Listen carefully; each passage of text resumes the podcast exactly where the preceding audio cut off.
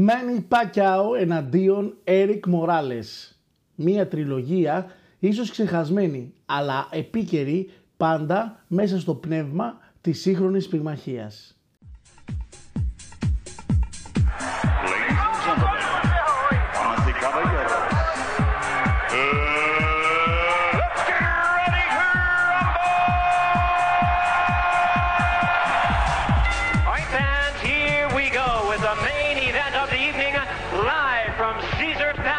Las Vegas.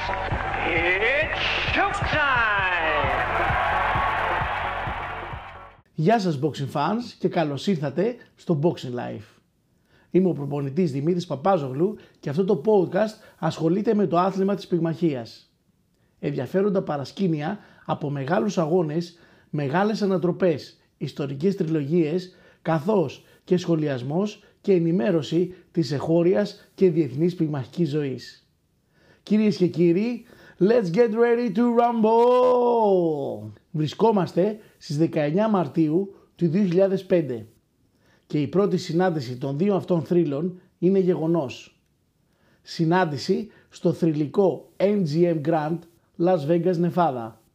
Και οι δύο πυγμάχοι διεκδικούν τις κενές θέσεις για το παγκόσμιο πρωτάθλημα WBC IBA Super Featherweight Title. Περνάμε στον πρώτο αγώνα. Ο Μοράλες νούμερο 2 για τα 130 pounds από το περιοδικό The Ring. Πακιάο ως αναγνωρισμένος παγκόσμιος πρωταθλητής στα featherweights από τους δημοσιογράφους και τον πυγμαχικό τύπο με τον Backman να αγωνίζεται πρώτη φορά στα 130 pounds και να είναι το φαβορί στα στοιχήματα με 7 προς 5. Οι αμοιβές και για τους δύο πυγμάχους 2,5 εκατομμύρια για τον Μοράλες και 1,75 εκατομμύρια για τον Πακιάο με τον αγώνα να μεταδίδεται από το HBO σε pay-per-view με 350.000 αγορές και κέρδη 15,7 εκατομμύρια. Και οι δύο πυγμάχοι μετά την επίσημη ζήγηση ζυγίστηκαν 140 και 139 pounds για τον Μοράλες και τον Πακιάου αντίστοιχα. Με ένα κόψιμο από τυχαία κουτουλιάς στον 5ο γύρο να απασχολεί τον Πακιάου για όλο τον αγώνα, οι Los Angeles Times χαρακτήρισαν τον αγώνα ως εξαίσιο με το κοινό μέσα στο στάδιο να ζητοκραυγάζει και να επευθυμεί τους δύο πυγμάχους με θεαντές να αγγίζουν τους 15.000.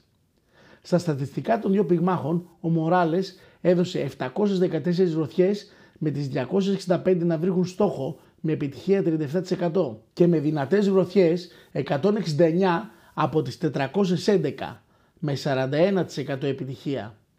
Αντίστοιχα, ο Πακιάο να βρίσκει στόχο στις 217 από τις 894 με 24% επιτυχία και 183 δυνατές γροθιές από τις 545. Σύνολο με 34% επιτυχία. Ο Χάροντ Λέρδεμαν του Associated Press σκόραρε τον αγώνα υπέρ του Μοράλες 116-112. Παρασκηνιακά τώρα και πριν τον αγώνα είχε δημιουργηθεί θέμα σχετικά με τα γάντια που θα φορούσαν οι δύο πυγμάχοι στην πρώτη του συνάντηση. Λιγότερο από μια εβδομάδα πριν τον αγώνα, ο προμότερ του Πακιάο δεν διαπραγματεύτηκε σωστά το ποιο γάντια θα φορέσουν οι δύο πυγμάχοι και άφησαν τον Μοράλες να διαλέξει. Ο Μοράλες λοιπόν διάλεξε τα Ιαπωνέζικα γάντια winning, γνωστά και ως σαν μαξιλάρια, μιας και ο Μοράλες λόγω της ευαισθησίας που είχε στα χέρια τα προτιμούσε. Ο Πακιά από την άλλη πλευρά προτιμούσε τα κλέτο ρέγες, τα οποία έχουν τη φήμη λόγω της μεξικάνικης κατασκευής τους ότι είναι σχεδιασμένα για νοκάουτ. Επίσης, κάτι ακόμα που επηρέασε το Φιλιππινέζο πυγμάχο ήταν ότι δύο μέρες πριν τον αγώνα η Nevada State Athletic Commission υποχρέωσε τον Πακιάο να κάνει εξέταση αίματος και ματιών, κάτι που είχε αποτύχει να κάνει ο Πάκμαν τις τελευταίες 30 μέρες πριν τον αγώνα. Ο Φρέντι Ρόουτς υποστήριξε πως ο Πακιάο είχε κάνει τα προβλεπόμενα τεστ στις 4 Μαρτίου, ενώ η Επιτροπή υποστήριζε ότι τα τεστ είχαν γίνει μεν, αλλά όχι στο προκαθορισμένο διάστημα των 30 μερών πριν τον αγώνα. Τελικά, εκείνα τα αποτελέσματα δεν βρέθηκαν ποτέ και η έρευνα του FBI είπε πως είχαν κλαπεί. Σε συνέντευξή του υποστήριξε ότι λόγω του τεστ αίματος ένιωθε ζαλισμένος με αρκετούς πονοκεφάλους. Ο γιατρός βέβαια του συνέστησε να πιει πολύ νερό, Αλλά αυτό δεν ήταν εφικτό, διότι ο Πακιάο κυνηγούσε να πιάσει τα κιλά και δεν μπορούσε να πιει πολύ νερό, με αποτέλεσμα να πάει στον αγώνα αφιδατωμένος και αδύναμος. Με όλο αυτό το παρασκήνιο, καθώς και το θέαμα που παρουσίασαν δύο πυγμάχοι, ο δεύτερος αγώνας ήταν μονόδρομος. Δεύτερος αγώνας και περνάμε στις 21 Ιανουαρίου του 2006 και οι δύο πυγμάχοι συναντιούνται για δεύτερη φορά στο Thomas and Mack Center στο Las Vegas αυτή τη φορά. Με τον Πακιάο να περισπίζεται για πρώτη φορά την International Super Featherweight WBC ζώνη του καθώς και τη διεκδίκηση της παγκόσμιας WBC με τον Πακιάο να κερδίζει τον Μοράλες με τεχνικό νοκάου στο 10ο γύρο. Με τον Πακιάο να ισχυρίζεται πως δεν θα υπάρχουν δικαιολογίες αυτή τη φορά και πραγματικά έδειξε πως δεν χρειάστηκε καμιά δικαιολογία για να κερδίσει τον Μοράλες. Δίνοντας γροθιές από όλες τις γωνίες, εκδικήθηκε την πρώτη του ήττα πριν 10 μήνες και χάρισε στο Μοράλες μία από τις χειρότερες ήττες του σε όλη του την καριέρα, σταματώντας τον τελικά στο 10ο γύρο. Ήταν η πρώτη φορά στην καριέρα που ο Μοράλες έχανε με νοκάουτ με μια φαντασμογορική απόδοση από τον Φιλιππινέζο, ο οποίος δεν σταμάτησε να χτυπάει για 10 γύρους. Το τέλος για τον Μοράλες ήρθε στο δεύτερο λεπτό και 33 δευτερόλεπτο του 10ου γύρου. Έπειτα από το πρώτο knockdown που δέχτηκε, ο Μοράλες και με τα βία σηκώθηκε για να συνεχίσει να δέχεται χτυπήματα από τον Πακιάο μέχρι που ο διαιτητής Κένι Μπέιλες να σταματήσει τελικά τον αγώνα με τεχνικό νοκάουτ. Έβλεπα ότι του έκανα κακό κάθε φορά που το χτυπούσα στο σώμα, είπε ο Πακιάο. Απ' τη μεριά του Μοράλες, με το πρόσωπό του πραγματικά πολύ χτυπημένο και το μέτωπό του γεμάτο αιματώματα, ήταν η τρίτη του ήττα στους τελευταίους τέσσερις αγώνες, ο οποίος κρατούσε ζώνες σε τρεις διαφορετικές κατηγορίες βάρους και είχε πυγμαχίσει σε πολύ δύσκολους αγώνες. Σε δηλώσεις του είπε πως ήταν πολύ κουρασμένος, προσπαθώντας να πιάσει τα κιλά, καθώς και οι αγώνες που έκανε ήταν πολύ δύσκολοι με τον πρώτο αγώνα να τελειώνει στα σημεία με μάχη σώμα με σώμα και τον Φιλιππινέζο να κατηγορεί για την ήττα του, τον προμότερ του και τα γάντια, στο δεύτερο αγώνα μπήκε 100% έτοιμος χωρίς δικαιολογίες. Είτε χάσει είτε κερδίσει. Με τον δεύτερο αγώνα να αφήνει μεγάλες προσδοκίες από τον πρώτο και οι δύο πυγμάχοι ξεκίνησαν τη δεύτερη αναμέτρησή τους ανταλλάσσοντας τυπήματα και συνδυασμούς και οι δύο χωρίς ενδιασμού. Με τον Μπακιάο να είναι πιο δραστήριος, κερδίζοντας κάποιους από τους πρώτους γύρους. Καθώς προχωρούσε ο αγώνας, το κοινό επιθυμούσε όλο και περισσότερο τον Πακιάο και λιγότερο τον Μοράλες, αφού ο Φιλιππινέζος κατάφερνε γροθιές τόσο στο κεφάλι όσο και στο σώμα. Έβλεπα πως είχε πρόβλημα δεχόμενος στα χτυπήματά μου, είπε αργότερα ο Πακιάο. Ένα δυνατό αριστερό στο δεύτερο γύρο του Πακιάο έστειλε τον Μοράλες προς τα πίσω και τον ανάγκασε να βιαστεί από τα σκηνιά για να παραμείνει όρθιος. Επίσης, ήταν έτοιμος να πέσει στο καναβάτσο στον έκτο γύρο, έπειτα από ένα σερί του πακιάου στη γωνία, αλλά κατάφερε να παραμείνει όρθιος καθώς χτυπούσε το καμπανάκι για το τέλος του γύρου. Καθώς προχωράει ο αγώνας με την πίεση του Πακιάου να αυξάνεται, ο Μοράλες έδειχνε να μειώνει την απόδοσή του και να παραπονιέται για πόνους στα πόδια. Για να μπορέσει να ανταπεξέλθει στην πίεση του Φιλιππινέζου, η γωνία του Μοράλες τον συμβούλευσε να πιέσει τον Πακιάο, γιατί πίστευαν πως δεν ήταν τόσο καλός στη μάχη προς τα πίσω. Βέβαια, αυτή η στρατηγική ναυάγησε, γιατί σε αυτόν τον αγώνα ο Πακιάο δεν έκανε βήμα πίσω, ενώ παράλληλα έδινε συνδυασμούς από κάθε γωνία και με χτυπήματα στο σώμα έκανε την απόδοση του Μοράλες να μειώνεται όλο και περισσότερο.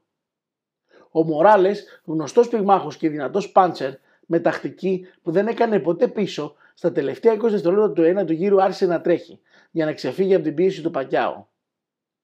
Με τη στρατηγική του Ρόουτς να συνεχίσει ο Πακιάου την πίεση, πέτυχε τελικά ένα δυνατό αριστερό χέρι και έριξε το Μοράλες στον καναβάτσο. Με το Μοράλες να χαροπαλεύει πραγματικά, με το ένα χέρι να κρατήσει τα σκηνιά, κατάφερε τελικά να σηκωθεί στο 9. Αλλά η πίεση που συνέχισε να ασκεί ο Πάκμαν με γρήγορους συνδυασμούς έριξε το Μοράλες στον καναβάτσο άλλη μια φορά και τέλειωσε τον αγώνα. Ο Πακιάο διατήρησε το στάτος του σαν ήρωας στις Φιλιππίνες, κάνοντας τους θαυμαστές του χαρούμενους και κράτησε και 2 εκατομμύρια δολάρια σαν αμοιβή. Όλα έδειχναν πως οδηγούμαστε σε τρίτο αγώνα για να λυθούν οι διαφορές των δύο πυγμάχων μια και καλή. Αγώνας τρίτος. Οι δύο πυγμάχοι συναντήθηκαν για ακόμα μια φορά στις 18 Νοεμβρίου του 2006. Στην ίδια κατηγορία, στα 130 λίμπρος με τον Πακιάο να κερδίζει αυτή τη φορά με νοκάουτ μόλις τον τρίτο γύρο. Μέσα στο Thomas and Mack Center. Στο Las Vegas για το παγκόσμιο πρωτάθλημα Super Featherweight της WBC. Ο Μοράλες να μπαίνει στο ring σαν outsider αυτή τη φορά 2 προς 1. 350.000 συμμετοχές pay-per-view και με τζίρο 17,5 εκατομμύρια δολάρια για τον τρίτο μόνο αγώνα. Συνολικά και για τους τρεις αγώνες έγιναν πάνω από 1 εκατομμύριο αγώνες pay-per-view και ο συνολικός τζίρος για τους τρεις αγώνες ήταν κοντά στα 50 εκατομμύρια δολάρια. Παρασκηνιακά τώρα, ο Πακιάο το Σεπτέμβριο του 6 υπέγραψε συμβόλαιο με την Golden Boy Promotions για 7 αγώνες και δέχτηκε 500.000 μπόνους υπογραφής. Συμβόλαιο που ανέρεσε μετά την νίκη του επί του Μοράλες και τελικώς υπέγραψε τετραετές συμβόλαιο με την Top Rank. Πράγμα που έφερε τους δύο promoters De La Hoya και Bob Barum στα δικαστήρια για την επίλυση της διαφοράς τους. Αυτό είχε σαν αποτέλεσμα μετά την ανακοίνωση της WBC πως ο νικητής της τριλογίας θα αντιμετωπίσει τον Μάρκο Αντώνιο Μπαρέρα έκανε τον αγώνα να αναβληθεί λόγω της δικαστικής διαμάχης με τον Μπαρέρα τελικά να αντιμετωπίζει τον Χουάν Μανουέλ Μάρκες. Στον τρίτο αγώνα τώρα με το φαινόμενο από τις Φιλιππίνες με νοκάουτ, δύναμη και κουράγιο κατάφερε να στείλει προσωρινά στη σύνταξη των Μοράλες σε έναν αγώνα που είχε πάρει φορά από τους δύο προηγούμενους αλλά δυστυχώς δεν κράτησε πολύ. Και δύο πυγμάχοι βγήκαν στο εναχτήριο καμπανάκι με αρκετή επιθετικότητα. Με τον Μπακιάο να πετυχαίνει πρώτος ένα knockdown στο τέλος του δεύτερου γύρου, στέλνοντας τον Μοράλες στα σκηνιά.